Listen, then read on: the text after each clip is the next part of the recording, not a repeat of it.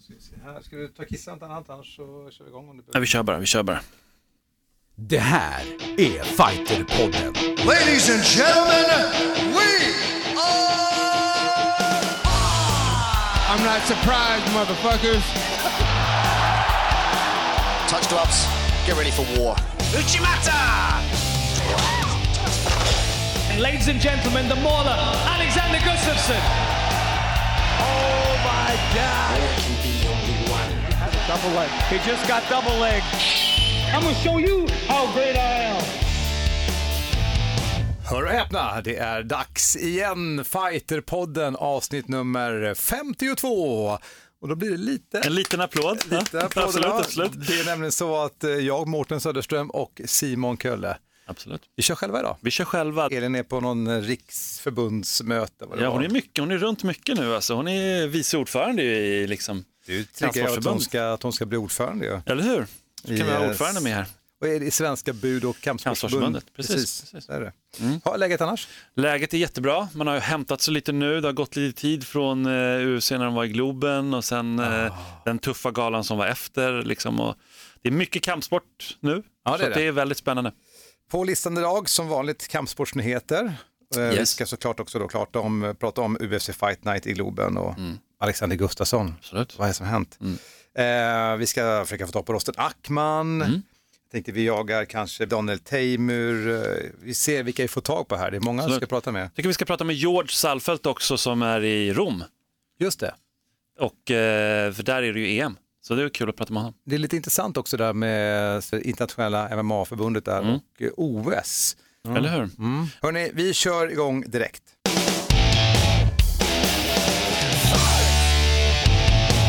Kampsportsnyheter med Simon. Absolut, och det blir ju förstås ganska mycket så att vi behöver prata om UFC i Globen. Om vi får tro det som Alex gick ut med då, så blev det hans, efter hans förlust mot Anthony Smith så ja, lägger han handskarna på hyllan. Vår största kampsportare kanske någonsin. Många säger ju Ingo, men man säger som kampsport som sådan så, så tycker jag nog nästan att det är Alexander Gustafsson. Ja, alltså såklart man kan sätta det i ett historiskt perspektiv med Ingo, men, men eh, idag är han ju det. Ja. Det han har gjort för MMA men även kampsport överlag och, och liksom hur han har burit sig själv genom hela den här sin karriär och alla runt omkring. Och, det, och bara veckan innan det så slutade Reza Madadi så att det, det var en ganska turbulent tid där. Och jag, jag undrar om han blev lite inspirerad på något sätt. Han sa, han sa ju att han efteråt, alltså Alex då, att han inte sagt det där till någon, inte ens sina tränare. Men om då någon annan liksom slutar veckan innan på samma klubb och jag vet inte, det, det blir liksom lite sånt och jag menar David Bjelkheden kanske är i liksom the twilight i sin karriär. Även om han vill ju gå, han vill ju ha en rematch och vill köra vidare så är det ändå så här, det är ändå i sluttampen liksom. Så han umgås med sådana runt omkring sig så att det påverkar säkert. Det är jättelätt att säga i efterhand. Vi pratade om det förr lite grann du och jag ju. Eh, Om man tar um, Jack Hermansson, där han är just nu, eh, den blicken han har, den energin när han kommer in i buren, när han liksom han vill så otroligt mycket vinna och han eh, lyckas dessutom med det här nu. Ja. Jag vill säga att när de precis stod mot varandra i buren så upplevde inte jag att Alex hade den gnistan som Okej, han... du såg det Ja, liksom. men och det är lätt att säga, det står som att det var orakel här. Mm, Så att jag direkt tänkte bara, fan det här blir tufft. Mm. Det här var inte, liksom, det här ser tufft ut. Och jag upplevde lite grann att så blev fighten. Mm. Eh, I världsnivå. Det är ju det. Liksom, eh, och och Anthony Smith, jag ska inte säga att någon såg mer taggad ut, men det var någonting i arenan. Nu är det också så att du såklart luras av den enorma spänningen. För det vet du själv, en hel gala, det här är huvudkortet. Det är nu det händer. Det var väldigt, väldigt mycket spänning i luften. Men det var lite grann som att, ah, det sitter inte riktigt. Ja men eller hur, och Anthony han, i hans karriär, han har väl typ 12-13 förluster. Det, då är det mer, han har haft, han är superbra just nu, men han är också ganska van med att förlora. Alltså det, det är lite så, man kan faktiskt bli lite bra på det och bara skaka av sig det och komma tillbaka. Han, bara, han visste att han gjorde en riktigt dålig match mot John Jones. John Jones gjorde honom dålig också, men han hade också en dålig dag. Nu hade han en bra dag, så det var det. Men om vi ska snacka resten av kortet då, men det känns som att vi, skulle pod, vi ska ju podda, vi måste prata med Andreas Michael någon gång också, om det blir nu eller någon annan gång får vi se. Liksom. Men vi måste prata med honom och, om hans känsla. Men vi hade ju till att börja med, Rosten Mackman fick kontrakt, fem dagar kvar. och sådär. Det är jättekul om vi hade någonting med det att göra. Hoppas, det kan vi alltid vi ska hoppas. ringa liksom. Rostem alldeles strax. måste vi göra. Ska man bara säga till dig som lyssnat, som sagt, han har varit med här sedan han var amatör. Absolut. Och eh, sa till oss en gång i tiden då att jag ska gå över till proffs och ni- vi sa, kommer du klara av det här? Och ni ska få se, sa han bara. Och eh, har ju gått från klarhet till klarhet. Och senaste podden, då pratade han om att han liksom verkligen ville komma in i UFC. Mm, Och du Simon sa, jag ska nog dra er på trådar. jag vet inte hur mycket du har påverkat, men du skulle tydligen få pengar för det också. Så det blir spännande. Nej, jag tar inga pengar för det. Jag skojar bara om pengarna. Men, eh, med nej, kort varsel så kommer han in i UFC. Absolut, det gjorde han. Det gjorde han och det är jättehäftigt tycker jag. Ilir Latifi skulle ju gå match där och det var ju Mm. väldigt synd då att han, eh, hans skada då dök upp igen och han kunde tyvärr inte gå där. Och det, det är väldigt De pratar om någon ryggskada. Man har pratat om ryggskada precis och det är väldigt tråkigt. Alltså, det är i så fall andra gången tror jag om jag inte minns fel, fel som han eh, liksom, ah, som den spökar och det, det är väldigt synd. Jag Det var hoppas ganska nära inpå också ju. han såg, det var ju intervjuer innan, för han var ju ändå med på media, eller så här mediadagen och det och då var det ju så här, då såg han såg typ alltså, ut lite som att han var kanske sjuk eller någonting. Alltså, Jag tror inte han mådde hundra alltså, men eh, ja, Och det ska säga, de- den matchen, den saknades på det här kortet, Ja, på den här galan. verkligen, Det verkligen. blev lite tunt, även om jag såklart tyckte det var superkul, bland annat med Rostem, Mm. Daniel Tamer. Daniel Tamer, men, men alltså, eh, Volkan Östermin måste vi ändå säga, han gick faktiskt upp, vägde in och allting. Han, han gjorde faktiskt hela grejen så här. Det var ganska coolt gjort ändå tycker jag. Ändå jag säga kör- bara, med, Volkam också, för vi var efterfest sen, Mm. Ja. Mm. eller efterfest, det var ju på hotellet där, så var det ju alla fighters var efteråt. Och han gick ju runt där i sin kostym. Ah, ja, Det är ju, alltså vilken jävla ryggtavla. Hur? Alltså det är ingen liten kille. Eh, och liksom, vet, han, han var ju glad och happy såklart. Eh, men gick runt där och eh, vet, tog selfies överallt och sådär. Mm. Skön kille. Och så fick han sitt liksom, gage ändå, så här, för att han genomförde vikten det. Men det var väldigt synd att vi missade den. Men jag tycker alltså Lina Länsberg borde vi börja med nästan. Och det var ju så här, jag menar hon slog ändå en vikt, tidigare mästarinnan i en vikta som eh, dessutom har slagit pann, eh, måste vi också nämna. Och det var så här, wow. Alltså Lina Länsberg har aldrig någonsin sett så här bra ut som hon gjorde i Nej, den det matchen. var riktigt bra. Hon, är, hon har arrived, som man säger, verkligen. Jag tycker hon, det här är hennes livsmatch. Det är ingen snack om saken. Ingen tvekan. Jag menar, och Otroligt. Avengers som också är duktig på backen. Den, matchen börjar ju lite, alltså ganska mycket stående mot nätet Mm. och sånt där va. Men eh, sen tog ju Lina ner eh, Avenger och som satte sig i respekt. Ja. Du märker i en fight när något sånt där händer, hur Avenger direkt så att säga, tänker att hon, för Avenger hade dessutom ryggen ja, ja. på Lina liksom, och så här, nu kommer jag att strypa ut henne. Mm. Men hon red ur den stormen liksom, och sen vände hon. Och sen såg hon bara starkare, starkare ut och sen satte hon armbågar på Avenger och liksom, alltså det var hennes livsmatch. Det var hennes livsmatch och det var också väldigt bra coachning. Alltså det var, man- jag tyckte man såg det och, och även innan så här gameplansmässigt och allting. Alltså, det är ju Hamid eh, Khorazani eller Mm. Akira då som man är mer känd för, som, som är hennes coach och, och pojkvän. Pojkvän övrigt också, precis. Ja. Så speciell relation där liksom. Men, men det är väldigt, väldigt mäktigt. Sen har vi Bea Maleki då som eh, gick mot en riktigt, alltså hon såg ut som en monster tycker jag, den här Brasilia, brasilianskan som hon mötte. Bea såg väldigt smal ut. Hon hade verkligen bantat ner sig. Jag, tänkte, jag sa först jag sa vad smal hon ser ut. Det, det var en, en storhetsskillnad, Det definitivt. var ju verkligen det och hon är grov alltså den här brasilianskan och var obesegrad innan och, och Bea, alltså hon sa att, också efteråt att hon visste att hon, skulle, att hon skulle fånga henne på det sättet som hon gjorde. Så att, Ja, hon vann ju på en rear naked show. ja, och det är ju hennes liksom, go-to-move sådär. Så att, Så det förvånar hon mig. är världsmästare i thaiboxning, kom igen! Och det, liksom, det var inga sparkar nästan. Nej, det var nej, knappt, alltså, jag tror knappt du kan se några sparkar. Gameplan, gameplan såklart. Ja, och sen bara boxning. Eh, och då kan man ju tänka logiskt, eftersom den här tjejen var duktig på backen då, Eduardo Santana. Ja, precis. Mm. Att, att hon var duktig på backen. Cowboy Sinja som hon kallades. Ja, men att man inte vill bjuda på en spark för att den ska bli nedtagen. Så här. Men, men det var förvånansvärt att, att inte hon gjorde det. Men um, dessutom, jag tror att hon var ganska nervös, Bea. Mm. Men hon vann matchen och hon såg väldigt avslappnad ut. på den Ja, här och det, och det kändes som att hon hör hemma där. Alltså, det var inget snack om den saken. Liksom. Och sen hade vi Rosten Mackman som vi nämnde, han förlorade ju en väldigt, väldigt jämn match mot en, alltså tre, fyra gånger mer erfaren eh, liksom fighter. Så det var en väldigt tuff match och vi hoppas att han kommer få fler. Vi kan väl fråga honom det när vi snackar med honom och se om han kommer få fler. För jag hoppas verkligen det och jag tycker att han är värd det. Och sen Daniel Tamer som äntligen, herregud, Ja, fick vinna en match och ett härligt domslut som gick hans väg. Och det, ja, det, var, så, det var både upp och ner på den här galan och sen slutade han förstås med det här mörka. Då. Det är Ja, tufft. Det var väldigt tråkigt. tufft. Vi var ju på presskonferensen efteråt där Mm. och alltså, det blir väldigt märklig stämning i lokalen. Man förstod inte, man, jag förstod direkt eftersom han stod och fippade med sina handskar hela tiden, Alex. Inför intervjun Just det. så stod han så här, så varför ska han ta av sig handskarna för? Och sen så la han ner dem och så förklarade han liksom att nu lägger jag handskarna här. Eh, och direkt så var det ju presskonferens efteråt. Ja. Ingen trodde att Alex skulle komma till den. Okej. Eh, och Anthony var ju där liksom och så här. Och sen började typ alla packa ihop sina grejer. Men då kom Alex in och bara, killar gör det här snabbt nu, kan vi inte beta av det här? Då hade det kommit upp tweets, då hade ju ehm, Daniel Cormier gick ju ut och John Ja, Jones. John ja. Jones har gått Ja. ut till exempel och, och eh, dessutom hade ju då um, Anthony Smith sagt Mm. också, du vet att, att Alex han la sina handskar och han bara, jag fattar inte varför. Nej. Alltså varför slutar han nu? Det här var, liksom, det här var en skittuff match för mig. Mm. Jag respekterar om han vill sluta men jag tycker det här är helt fel. Mm. Den här matchen kunde gått either way. Så i Anthonys värld var det inte här alls en match som han kände liksom att han såklart vann. Nej, exakt. exakt. Eh, så Det var så här, nu vann jag, nästa match sa han, skulle Alex lika gärna kunna vinna. Eller hur? Vi måste fortsätta vidare då. Men eh, nästa UFC-gala som var, det var ju UFC 238 och där var ju två bälten som stod på spel. Det var ju Valentina Shevchenko som för, försvarade sitt bäl- bälte mot Jessica Ai och sen var det Henry Cejudo som vann Wow. alltså, mot Moraes där. Det var ju en riktigt, riktigt eh, bra match och då fick han två bälten. Nu har han både i flyg, eh, flugvikt och bantamvikt. Och han är också, vad är han säger, han har tre bälten så här, för han är väl också Han är OS-mästare också i OS-mästare brottning. i brottning, så att han, liksom, han var ju superkaxig. Ja, han är superkaxig och tycker att han är pound för pound.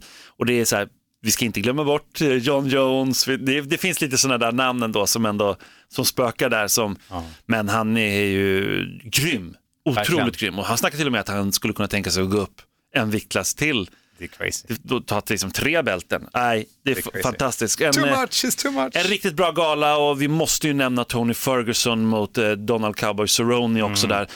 Krig till match verkligen. Och det, ja, Cowboy förlorade, han gjorde det som man inte ska göra när man har fått en sån hård smäll på näsan, han snöt sig. Alltså Och han det- hade ju fått en smäll på näsan Ja. och ögat, ögat var ju svullet. Ja, men det var inte så svullet. Det svullnade ju upp när han liksom... Det är faktiskt, om inte ni har sett den, du som lyssnar nu, så ska du titta på det, det finns säkert på, liksom på nätet. Alltså han snyter ju till och man ser bara hur ögat bara plopp. Plopp upp. Och han ska ha tur att det inte var båda ögonen faktiskt, för det kan faktiskt hända där. Och det, är så det är en gammal boxningsgrej, liksom att vad du än gör, don't ever blow your nose när du har fått en sån. Jag har brutit näsan kan jag säga, jag fick en skalle en gång på näsan. Och det var verkligen också så att jag bara tänker, vad skulle hänt om jag hade då snytit mig? Men då, då mindes jag faktiskt det där att vad jag än ska göra nu, jag ska inte liksom snyta mig. Men man vill ju göra det, för det är bara täpper igen hela skiten. Liksom. Ja, hela ögat liksom sväller ju upp liksom, ba- bakifrån, så att säga. det blir ett baktryck på något Men sätt. Tony Ferguson var grym i den matchen, han vann det och eh, han, jag hoppas att han väntar in nu och väntar ut. Det, det finns lite, han skulle kunna möta Gaethje till exempel, Justin Gaethje, men annars är det ju Khabib eh, Nurmagomedov kommer ju, kommer ju gå match nu, alltså mot eh, Dustin eh, Poirier, så att vinnaren där borde Tony möta tycker jag. Det, det är liksom, och eh, Khabib har ju gått ut, det har varit mycket presskonferens och snack om den matchen som de ska gå och i Abu Dhabi och då, då är det just att Khabib säger att han tycker inte att Conor är värd. Han vill inte gå en match mot honom, han tycker så här, han får radda upp lite vinster. För han är verkligen old school Khabib på det sättet, så det är lite roligt. Men det, det var lite efterspelet efter den, den galan. Närmast nu i UFC så har vi två icke-numrerade galor då, Maikano vs Korean Zombie och Ngano, stora killen då, eh, mot Dos Santos. Så det är, det blir två, det är två lite galor som åker lite under radarn, men ibland är de väldigt bra sådana galor. Så att, eh, kolla, man, gillar man MMA så tycker jag absolut att man ska kolla in dem, för sen kommer de här stora galorna sen i, i juli. Liksom. Men UFC har gått ut med att de kommer komma till Köpenhamn. Det är ganska blir kul. häftigt. Och Jack Hermansson, tror du inte det? Förhoppningsvis. Alltså, han vi måste hoppas det. där. Och det är ju Calvin Gastelum då som ligger ett steg över honom. Alltså han, Jack Hermansson är rankad femma i mell- mellanvikten och Calvin Gastelum är rankad fyra. Och de flesta av de andra som är där runt omkring är ju bokade redan till matcher. Så att det är det rimliga och Jack Hermansson, alltså vilken grej. Alltså, han var ju också i Stockholm på, på den här galan och var med i väldigt många intervjuer och det var, det var bra, en bra grej för honom. Han har ju, nu vänder sig väldigt många till honom att så här, ska han nu axla det här, den här manteln som Alex har haft Ja, under alla dessa år liksom. Men eh, för nu är han ju den högsta rankade svensken. Ilir är ju rankad nia i, i lätta tungvikten, men, Mm. men liksom, det är, nu är det Jack Hermansson i Oslo Som, Ja, det är det, det. det är väldigt häftigt. Folk som räknade bort honom så mycket när han var i Bellator. Liksom. Och tänk, tänk som sagt, Köpenhamn, jag hoppas verkligen på den matchen, Gastelum och Hermansson. Det vore riktigt, Supercoolt. riktigt coolt. En toppmatch verkligen. Men på tal om Bellator då, så Bellator 222, eh, där lyckades eh, Rory McDonald behålla bältet i vältervikt. Han eh, mötte, att de har ju sin Grand Prix där, så det var en semifinal där. Då, slo, då slog han en tidigare obesegrad eh, vet Neyman Gracie, en, som var 9-0 då inför den matchen. Så att det var en tuff match och sen så hade vi Lyoto Machida som eh, slog Chael Sonnen. Apropå att lägga handskarna på hyllan, det, det känns som att väldigt många gör det just nu. Men Chael Sonnen blev ju slagen där och matchen stoppades tycker jag och det då la han handskarna på hyllan. Så nu, nu har vi ingen Chael Sonnen med heller längre. Nej. Ja, så han har ju haft sin prime och sin tid. Så att det, Ja men så är det ju. Han, han var ju också verkligen, han är ju en bra bit över 40. Så att, och där var ju också Dylan Dennis som var stor inom grappling och snackar väldigt mycket. Han säger att han är the, the greatest ever, han har, han har 2-0 i rekord. Så att han är väldigt kaxig den killen. Nu vann han på en armbar, men han har inte mött något stort namn än och han är 2-0. Han är, han är redan liksom the greatest ever. Så att han ska nog kanske chilla ner lite grann. Så att, eh, men sen hade vi också Kyoji Horiguchi som, eh, han gick ju 7-1 i rekord i UFC, Kyoji, och han är, var mä- mästare i Rising. Alltså den enda förlusten han hade var ju då mot Demetrius Johnson ska vi säga. Och eh, så blev han mästare i Rising i bantamvikt och, och sen då mötte han om bältet även i Bellator och det är mot samma kille. Det, är, det är samma snubbe, alltså Darion Caldwell som han mötte i Rising om bältet. Så matchen efter, och han slog ju honom där, avslutade honom, sen så mötte han honom i, i Bellator och tog det. Så nu har han två bälten. Så att Horiguchi är ju verkligen riktigt, riktigt vass. Alltså. Det är, Bellator börjar komma upp. Jag såg du att eh, Babak var där? Ja, jag såg det. Babak Ashti var Ja. där som har Superior Challenge. Han skrev ju, det var kul för jag sa det att han skrev på sin Facebook att det var liksom den största. Nej, sa du. Han skrev att det var the greatest. Ja, precis. The greatest organization. Han gillar Exakt, dem. exakt. Han är nog, eh, störst är nog ändå UFC, men eh, så, det är kul att han tycker att de är the greatest. Liksom. Men på tal om Bellator så har vi ju, alltså Oliver Enkamp kommer faktiskt gå match nu i Bellator. Han gör sin debutfight i eh, England och han kommer möta alltså en britt där som heter Walter eh, Kahadza som är 18-3 i rekord och den snubben hade faktiskt 16-0 en gång i tiden. Nu har han förlorat några matcher och sen så har han vunnit två nu i rad och möter Oliver Enkamp. Så att, Wow. och Oliver Enkamp är 7-2 i så att, och har förlorat sina två senaste i UFC. Så att det är ingen duvunge kan jag säga som eh, Wow. Oliver Enkamp kommer fightas med mot. Och det är väldigt snart, det är 22 juni så att ja, det ska bli riktigt kul. Fortsätter lite inom MMA och eh, där i Slovakien så eh, vann eh, Cornelia Holm som är verkligen ett stort löfte. Alltså vi såg ju henne i På Göteborg, hon var grym i Bulldog Media Night. Fight Night där. Ja, precis. Hon var ju riktigt bra och nu vann hon igen och det mot en, en, en riktigt erfaren fighter så att menar, hon kan gå långt, väldigt, väldigt långt. Och avslutningsvis när det gäller MMA då, så är, just nu pågår eh, EM, eller de kör ju ett Open då, European Open, så man får väl vara med tror jag från andra ställen, vi får fråga George det. Men eh, det är, eh, där så har de sitt EM just nu, så att det händer väldigt mycket just nu i MMA-världen och det är ju, amatördelen är ju stor, verkligen en del av Spännande. Ja, eller hur? Boxning tycker jag vi ska prata om, för det händer verkligen. Alltså, jag skulle vilja påstå att eh, ni får väl eh, mejla in till oss. Vart mejlar man in då? Man skickar in till fighterpodden at fightermag.se. Och skicka gärna in, kom in med förslag och grejer som vi ska prata om tycker jag. Men dit får man skicka in tycker jag om man inte håller med mig också, eller om man håller med mig. För det är tungviktsboxningen, jag vågar säga att den har inte varit så bra.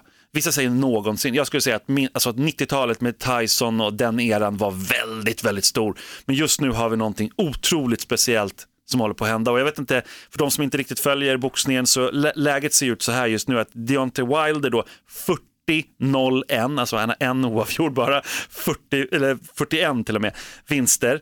Han eh, kom tillbaka nu efter sin oavgjorda match då mot eh, Tyson Fury och knockade Dominic eh, eh, vet du, Brazil som eh, också har sett oerhört grym ut innan. Och sen då har vi den ena, sen har vi Anthony Joshua som vunnit OS. Han varit helt obesegrad som, som boxare, han hade fyra bälten. Han mötte Andy Ruiz, en tjock mexikanare. Alltså den är helt osannolik den matchen. Alltså det är ju verkligen, det är ju som att någon som är skulpterad ja. i muskler möter eh, ja, En tjockis liksom. En tjockis, typ. liksom. Ja. Som, ja, och Andrew Reese avslutade honom, alltså, det var Tike, domaren stoppade den matchen i sjunde ronden.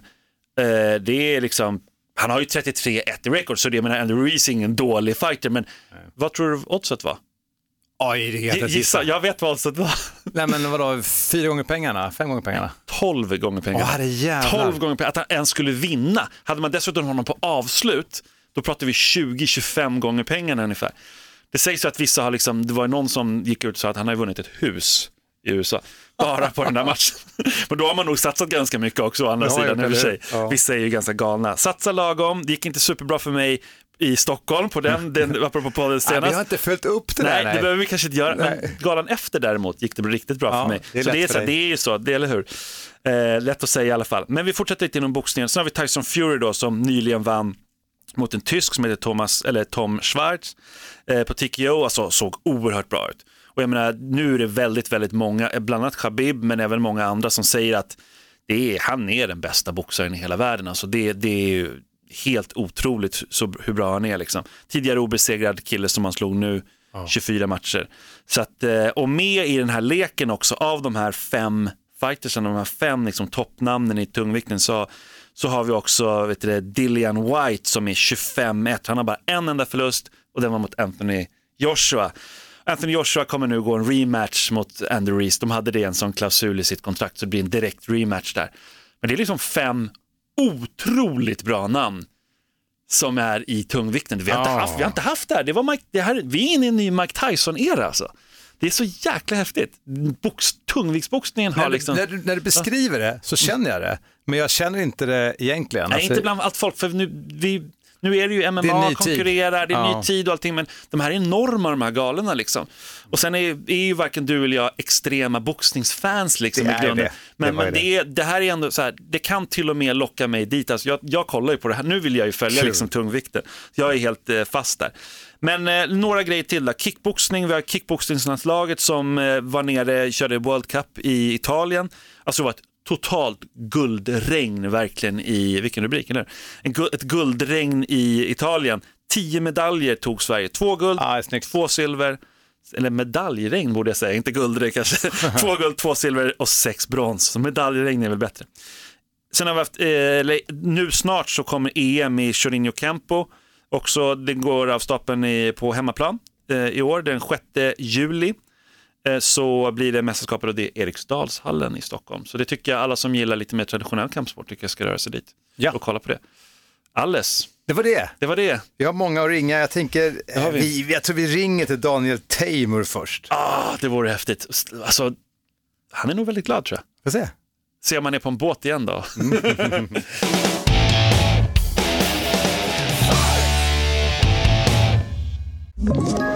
Ett poddtips från Podplay. I fallen jag aldrig glömmer djupdyker Hasse Aro i arbetet bakom några av Sveriges mest uppseendeväckande brottsutredningar. Går vi in med hemlig telefonavlyssning och, och då upplever vi att vi får en total förändring av hans beteende. Vad är det som händer nu? Vem är det som läcker? Och så säger han att jag är kriminell, jag har varit kriminell i hela mitt liv men att mörda ett barn, där går min gräns. Nya säsongen av Fallen jag aldrig glömmer på Podplay.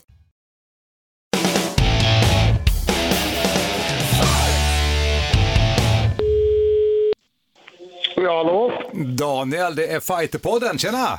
Tjena fan! Var är du någonstans? Vad gör du? Vad gör du? Är du på båt nu igen? Nej, nej, faktiskt inte. Jag, faktiskt, jag, har, jag har lite gäster som, som kommer hem till mig, men jag håller på att förbereda maten.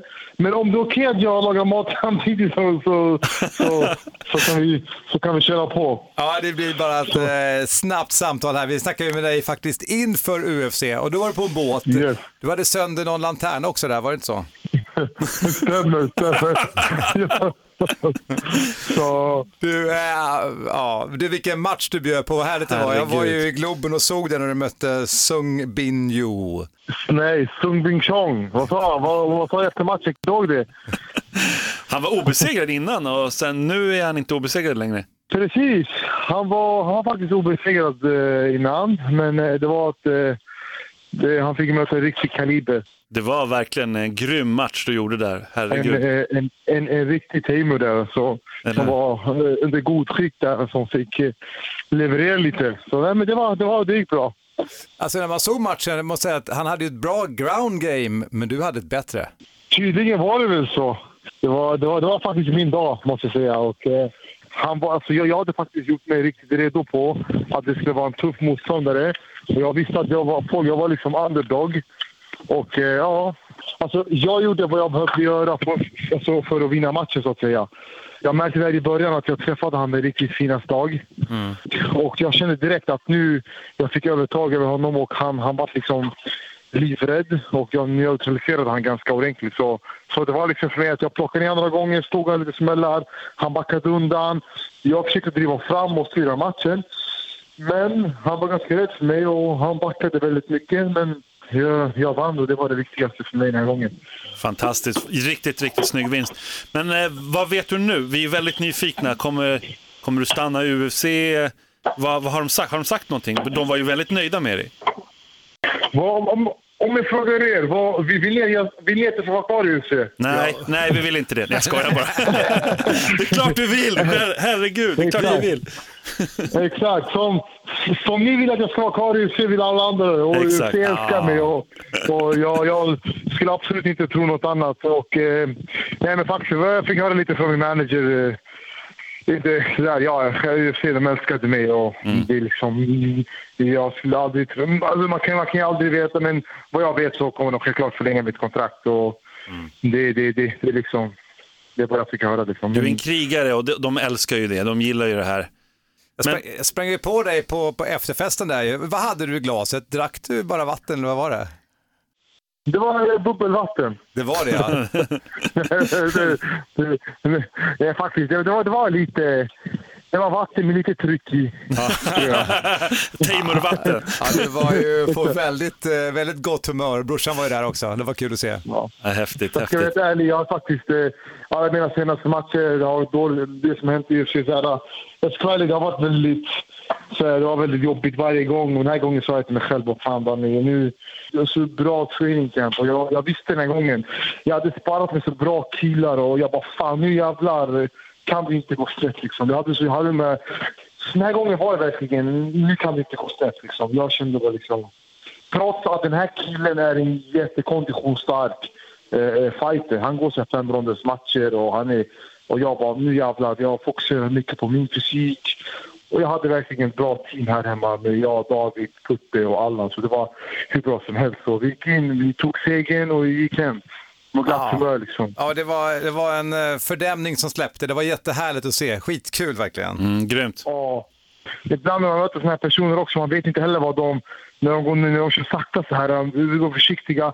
Vet, ibland de försöker lura in dig, de tror att du ska gasa ut dig och sen ska de ta över. Så man måste också vara lite smart. Nej, men det var väldigt tydligt. Det var en tydlig vinst alltså. Det var ingen snack om saken. Ja, ja, ja, absolut. Du, eh, en annan fråga. Vad är det för mat du lagar? Oj, jag lovar. Jag, faktiskt, jag var på Maxi. Jag köpte så här färsk potatis, och jag har köpt massa kött och massa sallader och efter, så här, frukter och grönsaker, allt möjligt. Vi ska laga lite god mat. Nice, nice. Ja, men du ska få fortsätta med det tycker jag. Du, eh, vi hörs snart igen Daniel. Ta hand om dig. Tack själva. Tack för att du ringde. Bästa. Ha det bra nu.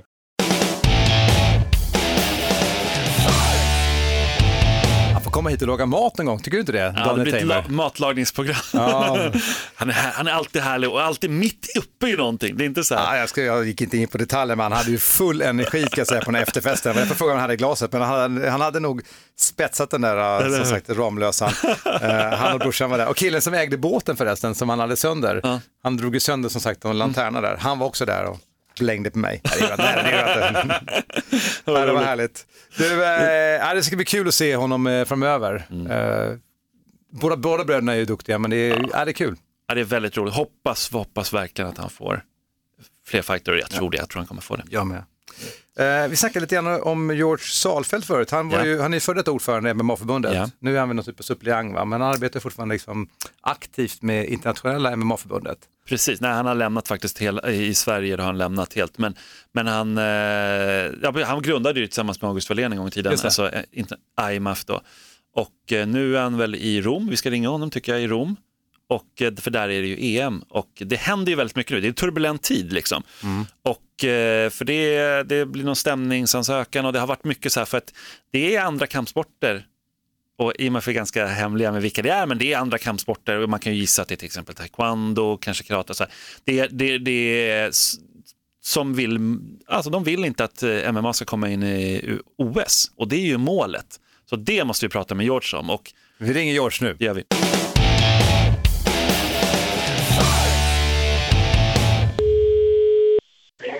Ja, det är George. Hej George, det är Fighterpodden som ringer. Hej, vad trevligt. Tjena, George, tjena. Vi, vi, vi ringer mitt i en middag förstår jag. Vad är det du gör? Ja, mitt i en middag. Jag eh, sitter med styrelsen för IMF och eh, diskuterar veckan som ska komma. Vi har ett eh, European Open i Rom, i Ostia utanför Rom. Och vi har eh, 35 länder, medlemsländer närvarande, över 300 deltagare. Så det blir en, eh, det blir en st- stor, stort event det här. Häftigt, alltså det bara växer allting. Det är väldigt roligt att liksom vara mitt i det antar jag för dig också och se hur allting liksom bara växer. Ja, men det är fantastiskt. Vi, vi, eh, som ni känner till, vi, det var ju i Sverige som vi grundade IMF. Eh, och så, IMF är fortfarande en svensk juridisk person. Och eh, det är mycket hårt arbete som har gått in under många år och ideellt. Eh, och nu, nu är det verkligen så här, på ordentlig frammarsch. Vi har gjort ett sammangående med eh, den ryska motsvarigheten som samlade upp eh, egentligen de gamla Sovjetstaterna primärt som hette eh, WAMA, World Association of Mixed Martial Arts. Och eh, nu har vi då gjort ett sammangående med dem, eh, så nu täcker vi ju verkligen hela världen. Så det, eh, det känns fantastiskt. Det är otrolig dynamik här. Det är kul eftersom alla våra kontinentala mästerskap är ju open. Det vill säga att de är, de är öppna för alla länder. Så vi har bland annat ett stort team från Mexiko här, från Japan, från Brasilien. Så det är, ja, USA, det, det är jätteroligt. De kommer då att fightas om medaljerna. Så de får också då scoring, eh, rankingpoäng då inför, inför VM och sådär. Spännande. Ja. Men, men allting är ju ändå inte helt hundra just nu, eller hur? Det alltså, ni, ni kommer ju gå upp i rätten. Berätta lite om det här, för det är många som är intresserade. Eh, alltså vi har följt WADAs regelverk då när det gäller dopingtester till punkt och pricka. Och vi har eh, eh, ansökt om eh, att bli medlemmar av WADA helt enkelt. Då. Eh, eh, den internationella dopingorganisationen som, som, eh, som kontrollerar alla sporter. Eh, men vi har hållits ute därifrån med argumentet att vi måste komma in i det som kallades för Sport Accord som nu heter GAISEF igen. Då.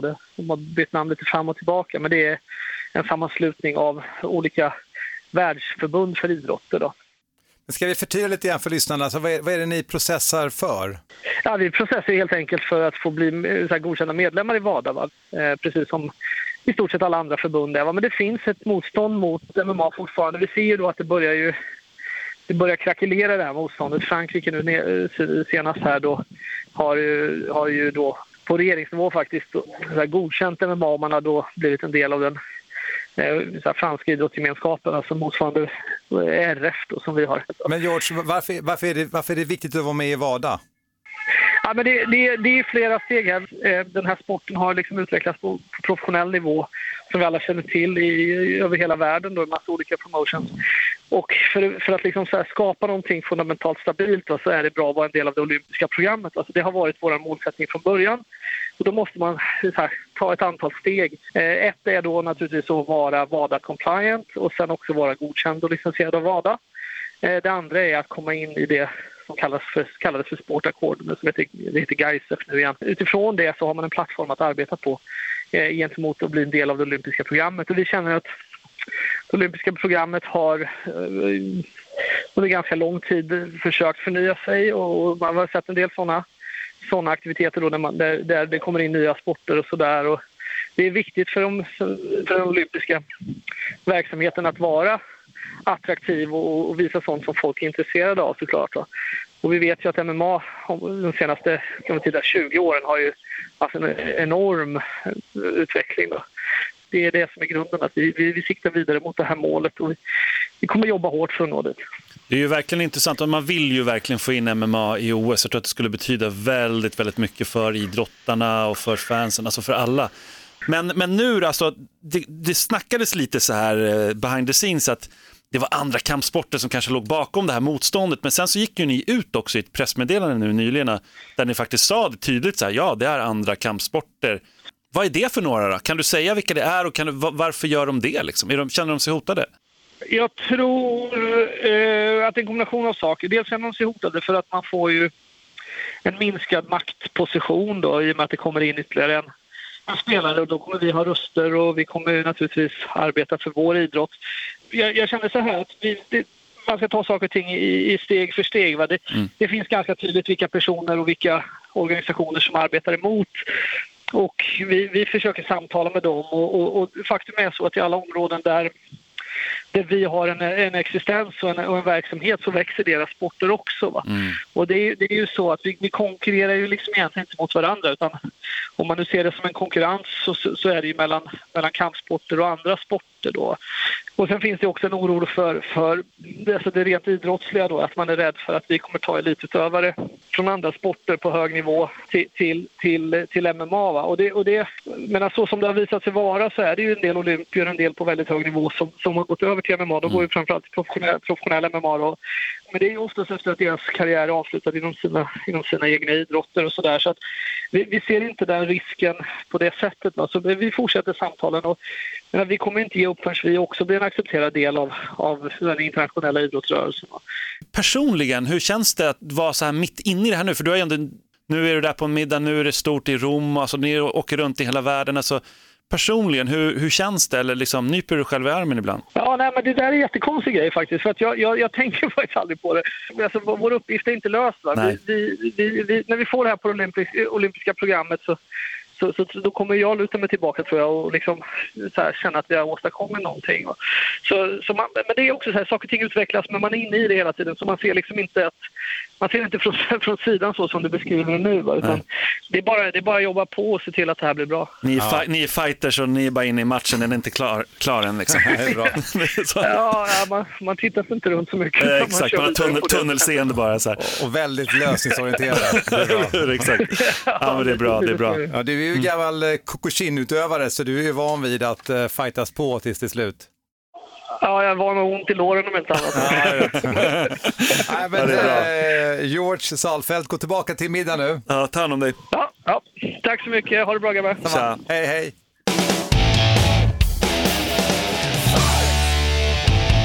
Vilket arbete han lägger ner, George. Herregud. Ja, men det, är, Eller det, alla ska säga som engagerade, men det är ändå kul att höra. det är något speciellt med George skulle jag säga. Och jag, jag känner honom rätt väl och jag vet vilket otroligt arbete det är att Men att kan- sagt Sverige också ska vara så tongivande i arbetet att få in MMA i OS. Ja, men vi har en väldigt bra organisation här och vi Mm. har folk som George Salfelt som eh, eh, liksom kan prata med, man ska, det finns väl något ordspråk, prata med bönder på bönders vis, men han kan prata med politiker på politikers vis och han kan Mm. prata med affärsmän på affärsmäns vis.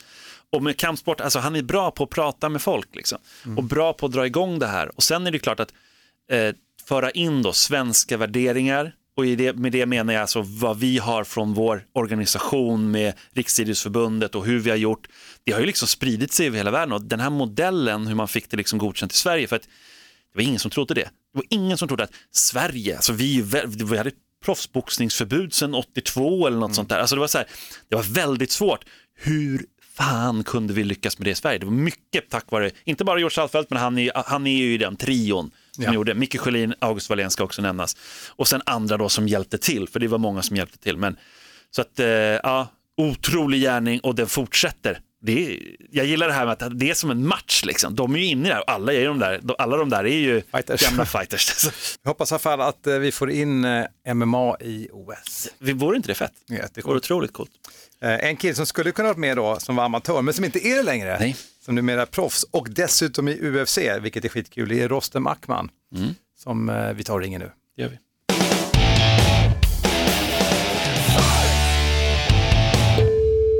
Hallå? Rostem Ackman, det är Fighterpodden. Tjena, tjena. Får jag fråga lite grann, hur känns det efter UFC? Uh, jag brukar skoja med mina kompisar. Jag brukar se grabbar. Ser ni, det här är min arbetsgivare. Mäktigt. Nej, men det känns jävligt nice. Jag känner mig jävligt motiverad och, eh, och jag ser fram Det är första gången jag ser fram emot att träna. Och gå och träna, alltså, gå och träna in i ett camp för, för, för nästa match och sånt. Och, eh, ja, men jag känner mig jättemotiverad. Det känns bara... Jag, jag vann inte matchen, men jag känner att jag nu är inne. Nu en ärlig chans. Med, med, med, riktigt, med riktigt camp så kommer det bli riktigt bra tror jag. Om vi ska ta den här matchen kort bara, alltså, um, alltså, han vann ju på enhälligt beslut, det tycker jag var konstigt, man kan alltid diskutera det här. Alltså, Mm. Det var ju en bra match, eh, tredje tycker jag var helt jämn. Du blev träffad hårt i andra ronden, vad, vad tänkte du där? Jag, alltså det var bara fan. Jag bara känner att jag landade på rumpan. Jag visste att han hade sänkt mig. Jag blev, så här, jag blev lite... Jag tappade till. Jag blev så trött på det. Sen jag, jag håller i honom på marken.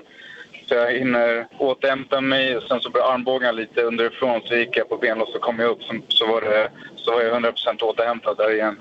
Så det var jämnt. Det, det, många som tycker att jag vann. Många säger att han vann. Jag personligen har ingen problem med att han vann. Jag har aldrig tyckt så här... Ja, domarna var för jävliga eller någonting sånt där. Jag har inte känt så heller. Jag har känt att... Ja, jag känner inte att jag har förlorat. Men jag känner inte att jag har vunnit heller. Liksom. Ja, men du tog ju också den här matchen på kort varsel. Har man inte följt med så var det ju så att du, alltså du, som sagt, du har ju fått det här UFC-chansen. Du, du, ska man säga, du marknadsför dig in i UFC. Det är ganska coolt. Ja, det var häftigt. Det var jättemycket folk som supportade. Bland annat ni och ja, hela MMA-community.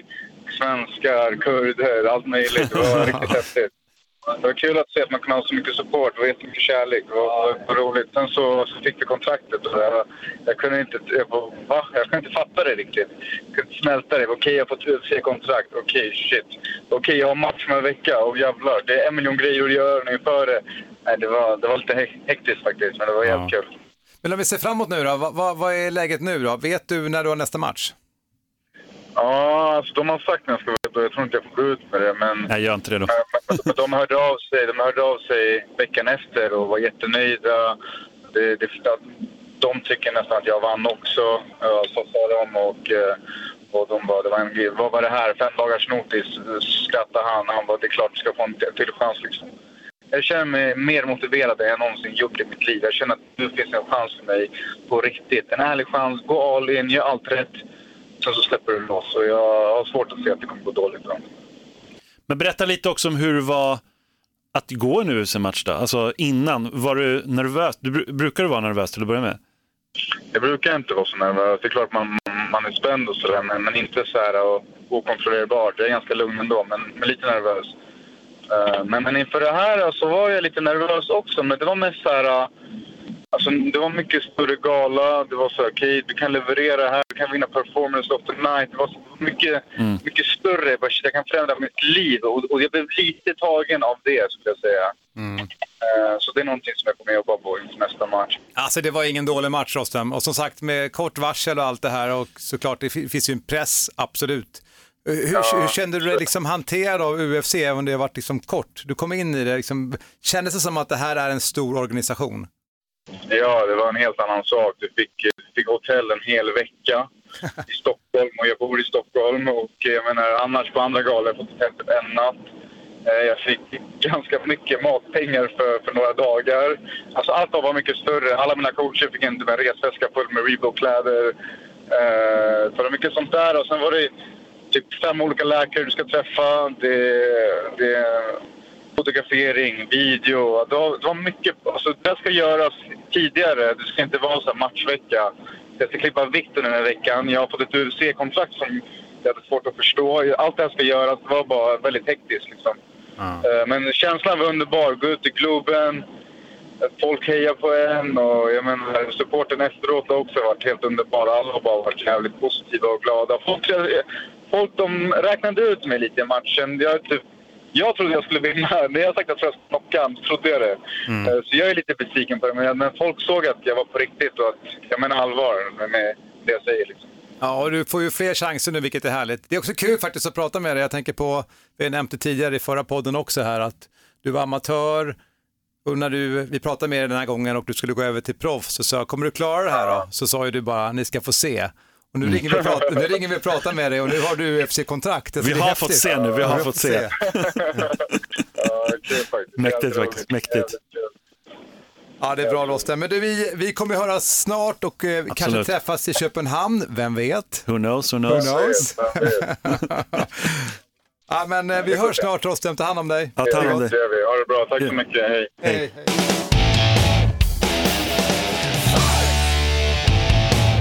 Alltså det är så kul, Rostem Akman alltså, Ja. med nu kontrakt i UFC, att det gick hela vägen. Ja, det är väldigt, väldigt häftigt. Och, eh, alltså man hör ju på honom vilken glädje han har. Alltså, Ja. det är helt, man blir så här, mm, ja, det, det är riktigt gött. Jättekul att följa honom. Mm. Hörru Simon, idag var det Ja. du jag som körde. Det har varit en eh, späckad podd. Vi pratade med Donny Tamer. Mm. Eh, Vi har pratat med George Salfelt. Vi pratade nu med Rostem. Och så har vi gått igenom då UFC Fight Night i Globen och att Alexander Gustafsson, om han nu verkar ha gjort det, men han har slutat. Ja, det verkar som det. Mm. Får jag tisa en grej? Eh, Faktum är att vi har en specialpodd som kommer nästa vecka. Yes. En kille till som har lagt sina handskar på hyllan. Ja. Riktigt, riktigt häftigt. Reza Madadi pratar vi om. Ja. Det är en, eh, ja, vi kan ju säga det, vi har redan spelat in den här podden nu, eller hur? Mm, det precis. kan vi nästan säga. För att, och det är, det är någonting av hästväg. Alltså. För nu, nu, nu får vi väldigt mycket exklusivitet. Det. Han kommer inte gå till någon annan och, och snacka om det här och han berättar också alltså de, mör, de mörkaste, mörkaste grejerna som han har varit med om och även det ljusaste, ljusaste. Så det, Ja, det, det är här, en- det här det är liksom ett spektra som är... Han berättar grejer han inte har berättat förut. gåshud. Så är det. Och han är väldigt öppenhjärtig. Så att, eh, en riktigt spännande Mm. specialpodd kommer nästa vecka, alltså då med Reza Madadi. Mm. Ja, mycket idag hörru. Grymt, häftigt. Simon Kulle, Yes. Mårten Söderström, hör gärna av dig till oss, fighterpodden at fightermag.se. Därmed knyter vi ihop Fighterpodden nummer 52. Vi säger Oss!